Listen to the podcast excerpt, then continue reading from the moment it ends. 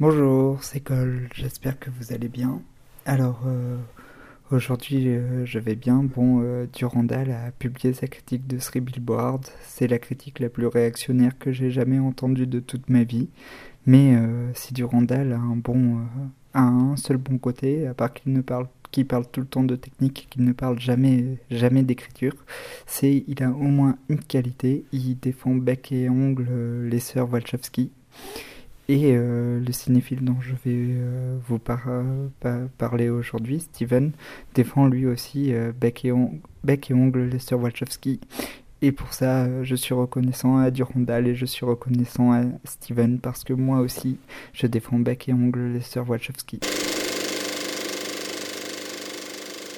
Je sais, il y a la vie privée, mais la vie privée, elle est boiteuse pour tout le monde. Les films sont plus harmonieux que la vie, Alphonse. Il n'y a pas d'embouteillage dans les films, il n'y a pas de temps mort quand ils mettent les mains devant les yeux, dans les scènes d'épouvante. Ils n'en profitent pas assez, il ferait mieux de les ouvrir. Donc, euh, Steven, quand il arrive au cinéma, est tout le temps surexcité. Enfin, quand il te parle d'un film, il te cite tout le temps soit une scène de Bond, soit une scène de Speed Racer, soit une scène de Matrix, soit une scène de Cloud Atlas, soit une scène de Sense 8, soit une scène de Jupiter Ascending. Il dit que Jupiter Ascending est un film qui a été mal compris et que dans 20 ans, ce sera un film euh, qui sera, qui sera compris. Il dit que quand il a vu Jupiter Ascending, il avait l'impression de lire un vieux comics. Euh, des années 80, un vieux Strange avec les couleurs retranscrites à l'extrême. Pour lui, euh, le plus mauvais film euh, des sœurs Wachowski est Matrix, et pourtant c'est celui par lequel elles ont eu la reconnaissance. Et ça le rend très triste. Par contre, il met Speed Racer sur un piédestal. Pour lui, c'est la rencontre entre le jeu vidéo et le cinéma, la rencontre entre la culture américaine et la culture japonaise.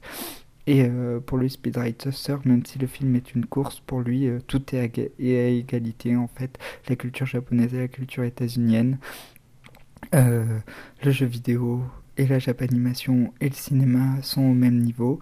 Et euh, surtout, son argument euh, fatal, c'est qu'à un moment donné, il y a Melville Poupeau euh, qui fait le commentaire d'une course.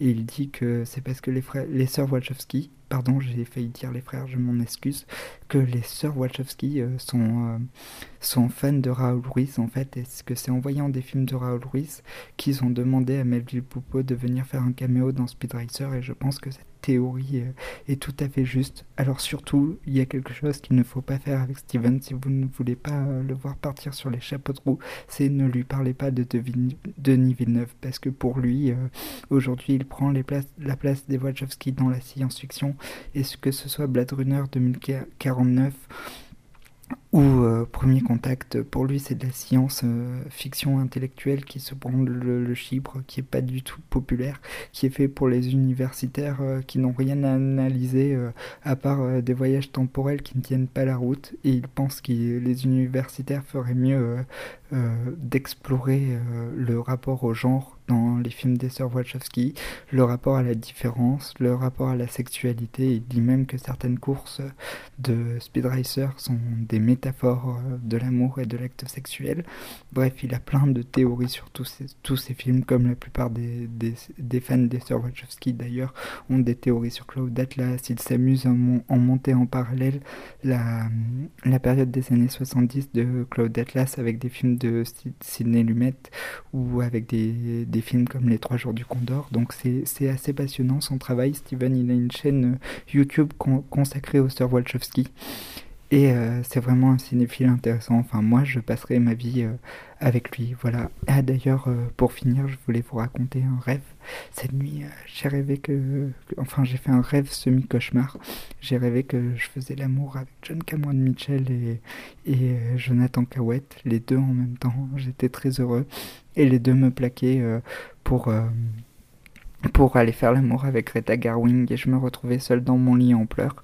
Et euh, j'étais très triste parce que s'il y a bien une actrice qui m'insupporte, c'est, Greta Garwing. Ah oui, et je reviens à Steven, son argument fatal, c'est que les sœurs Wachowski embauchent tout le temps des acteurs plutôt marqués à RSC comme Channing Tatum, comme Christina Ricci, Emile Hirsch, John Goodman, euh, pour tourner euh, dans des super productions. Et euh, pour lui, c'est les deux plus grands réalisateurs d'arrêt La preuve en est, c'est que Claude Atlas est un film indépendant qui a été financé par les internautes. Donc voilà, il passe sa vie à parler des sœurs Wachowski et c'est un personnage très beau. J'espère que cet épisode des bruits de la cabine vous a plu et je vous dis à bientôt.